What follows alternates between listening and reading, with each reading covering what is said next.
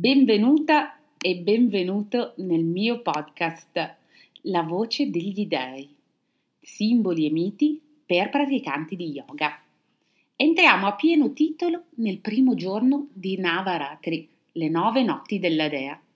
Ieri abbiamo visto come in ogni giornata la Dea Durga si mostra con un differente volto e con una differente storia.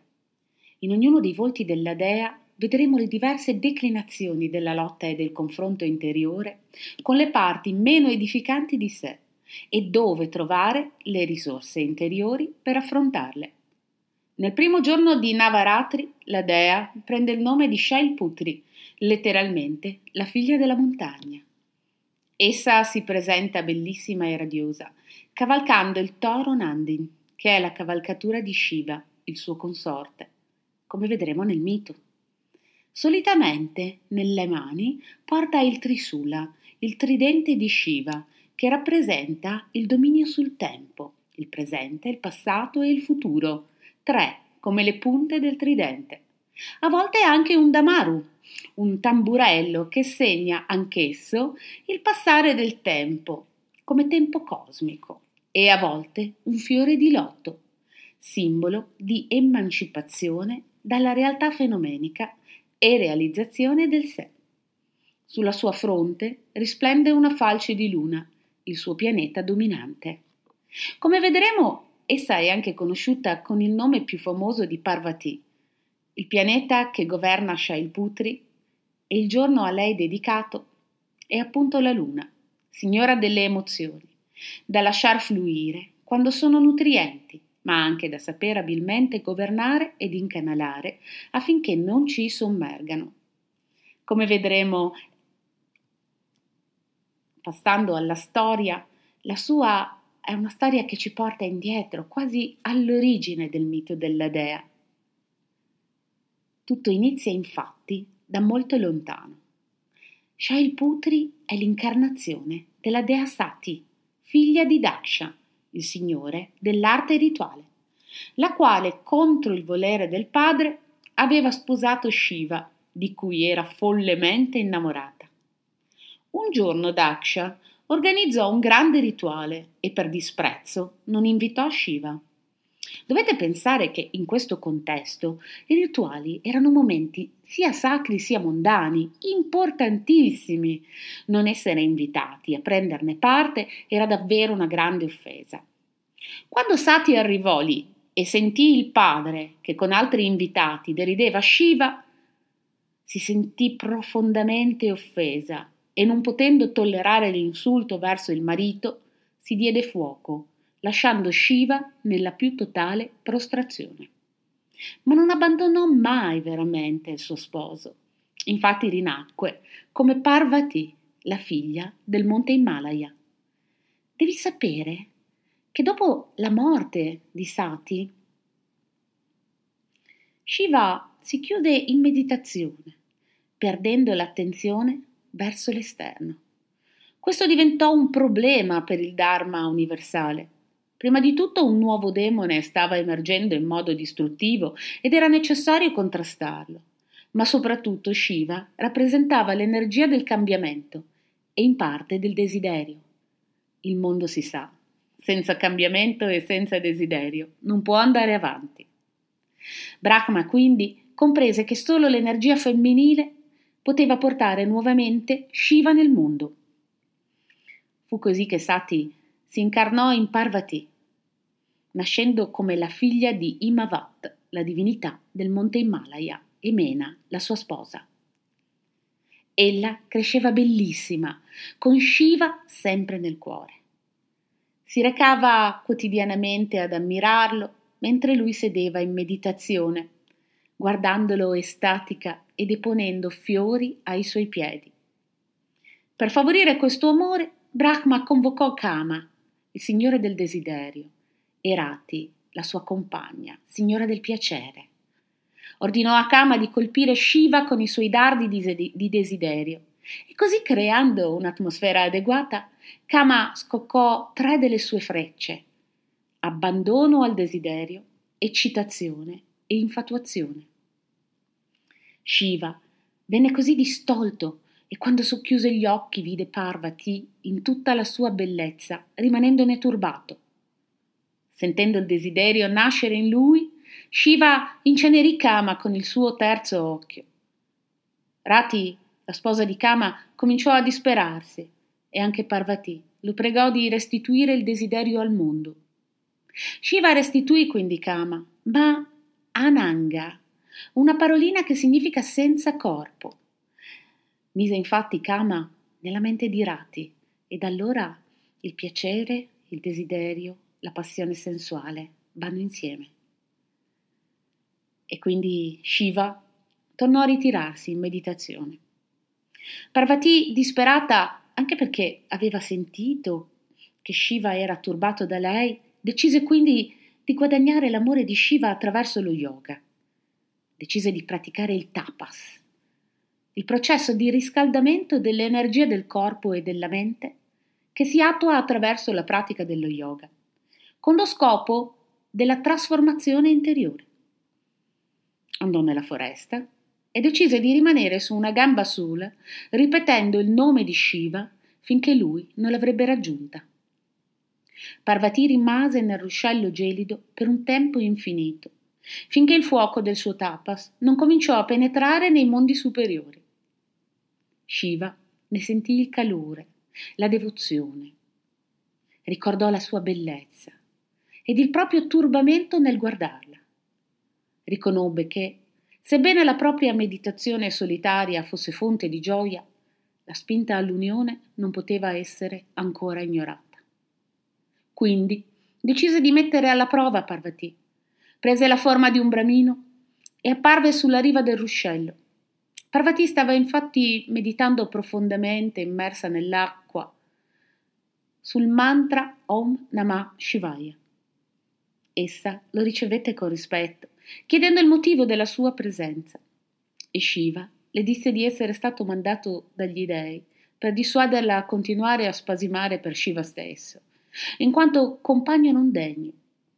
Parvati si sdegnò e difese Shiva a spada tratta.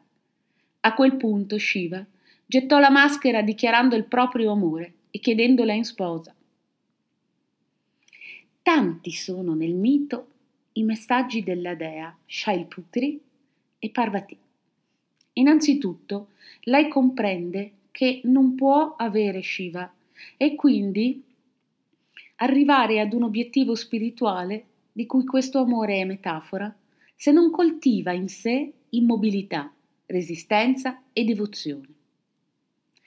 Anche nel nostro percorso interiore arriva un momento in cui l'intuizione di un possibile compimento interiore viene riconosciuta, ma dobbiamo lavorare per farlo emergere.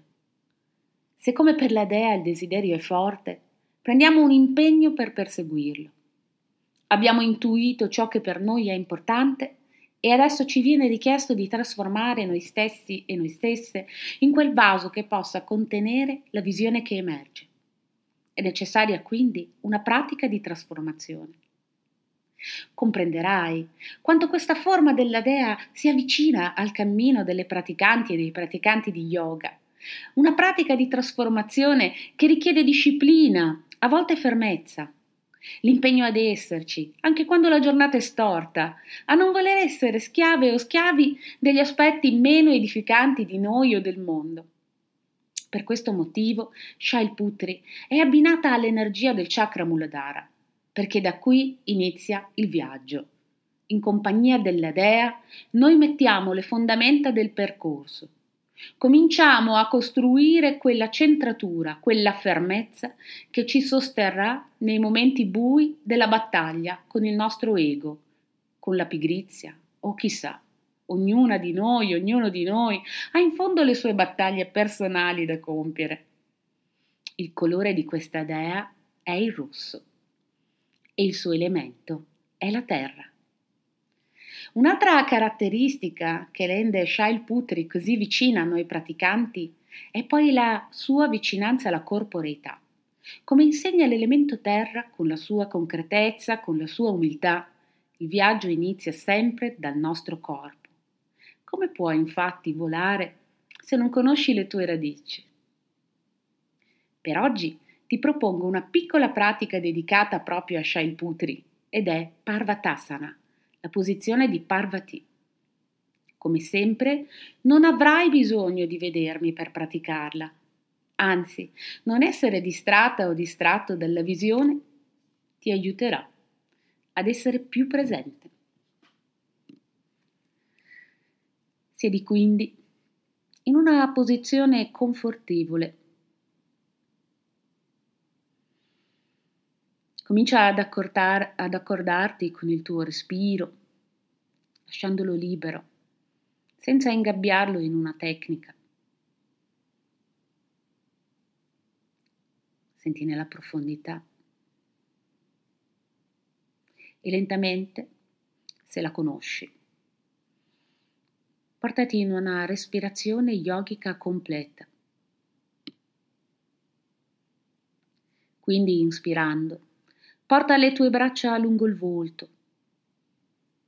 Nel trattenimento del respiro distendi le tue braccia verso il cielo ed espirando, porta la mano destra dietro a quella sinistra. Mantieni la forma respirando con regolarità ascoltando l'espansione del respiro nel corpo, l'attrazione e la solidità della parte superiore del tuo corpo verso il cielo durante l'inspirazione e il senso di radicamento della base durante l'espirazione.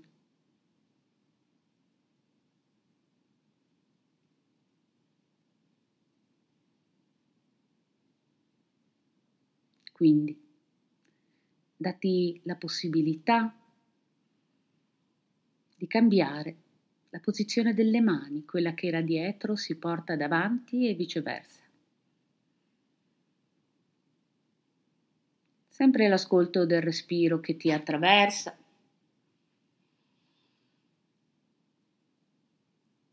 Sempre l'attenzione alla solidità del tuo tronco, che è come una montagna. che è come quel monte Himalaya di cui la, la dea è figlia.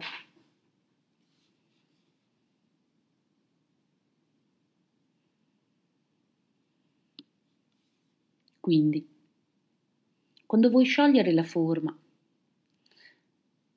lascia che le mani la sciolgano per prime e lentamente si muovano verso il basso davanti a te, come a portare la dea ad accarezzare l'aria, per poi adagiarle sulle tue ginocchia. Prima di aprire gli occhi, ti invito a lasciar risuonare per tre volte nel tuo cuore il mantra dedicato alla dea. Om Devi Shaila Putriyai Namaha.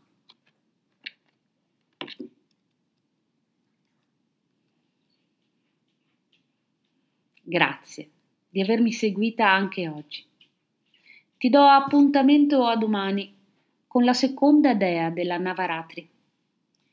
Ti ricordo, se il podcast ti è piaciuto, di aiutarmi a continuare a produrlo dandomi una valutazione utilizzando le stellette ed attivando la campanella delle notifiche per rimanere sempre aggiornata ed aggiornato sulle nuove puntate. जाय देवी